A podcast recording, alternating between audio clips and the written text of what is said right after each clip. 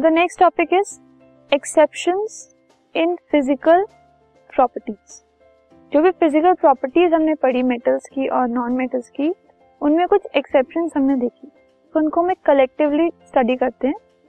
सबसे पहले electrical conductivity जो भी सारे मेटल्स हैं, वो तो इलेक्ट्रिकल कंडक्टिविटी शो करते हैं।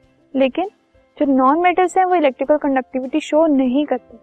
But there is one non metal that is carbon in the form of graphite जो कि नॉन मेटल होने के बाद भी कंडक्टिविटी शो करता है। इलेक्ट्रिकल कंडक्टिविटी उसमें शो होती है। ठीक है? Now next is lustre and जब हम नॉन मेटल्स की बात कर रहे हैं नॉन मेटल्स में लश्चर नहीं होता बट मेटल्स में लश्चर होता है।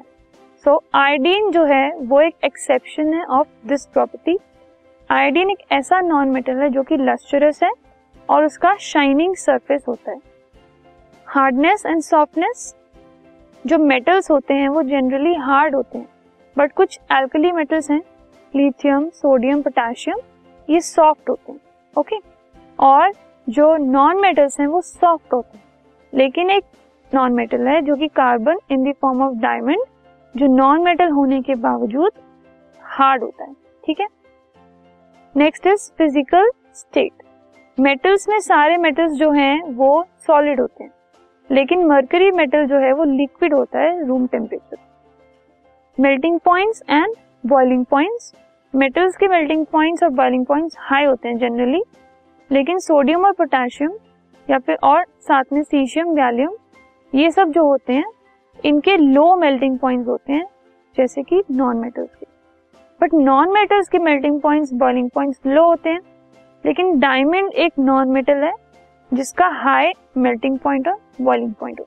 तो this is an exception talking about density जो मेटल्स होते हैं वो हैवी होते हैं नॉन मेटल्स लाइट होते हैं।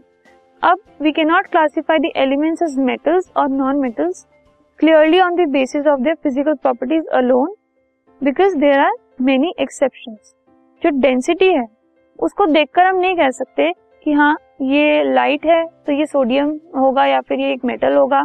ये हैवी है तो ये एक नॉन मेटल होगा। या फिर ये हैवी है तो एक मेटल होगा। ये लाइट है तो नॉन मेटल होगा।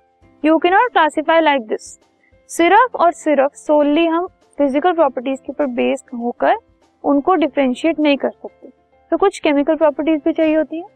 अब इसके बाद हम देखते हैं कुछ कंपैरिजन जो भी फ़िज़िकल प्रॉपर्टीज़ के डिफरेंसेस हैं मेटल्स और नॉन मेटल्स के। सबसे पहला डिफरेंस है मेटल्स मेलेबल होते हैं और डक्टाइल होते हैं। और उनको हम हैमर करके शीट्स में और वायर्स में कन्वर्ट कर सकते हैं। लेकिन नॉन मेटल्स ब्रिटल होते हैं, वो टूट जाते हैं इजीली और वो मेलेबल नहीं होते और डक्टाइल भी नहीं होते। मेटल्स गुड कंडक्टर्स होते हैं हीट के भी और इलेक्ट्रिसिटी के भी। लेकिन नॉन मेटल जो है, वो बैड कंडक्टर्स होते हैं of heat and electricity graphite को छोड़ के which is a good conductor of electricity metals में लश्चर होता है शाइन होती है और उनको पॉलिश किया जा सकता है. लेकिन नॉन मेटल्स में लश्चर नहीं होता वो डल अपियरेंस के होते हैं और उनको पॉलिश नहीं किया जा, जा सकता. सिर्फ़ आयोडीन होता है जिसमें लश्चर होता है. Metals are solids at room temperature mercury को छोड़ के जो एक लिक्विड है नॉन मेटल सॉलिड भी हो सकते हैं लिक्विड भी हो सकते हैं और गैसेस भी हो सकती है room temperature metals are strong and tough strong होते हैं टफ होते हैं हार्ड होते हैं मेटल्स लेकिन नॉन मेटल्स स्ट्रॉन्ग और टफ नहीं होते.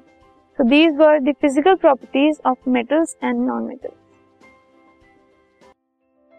this podcast is brought you by Hubhopper शिक्षा अभियान अगर आपको ये पॉडकास्ट पसंद आया तो प्लीज़ लाइक शेयर और सब्सक्राइब करें और वीडियो क्लासेस के लिए शिक्षा अभियान के यूट्यूब चैनल पर जाएँ।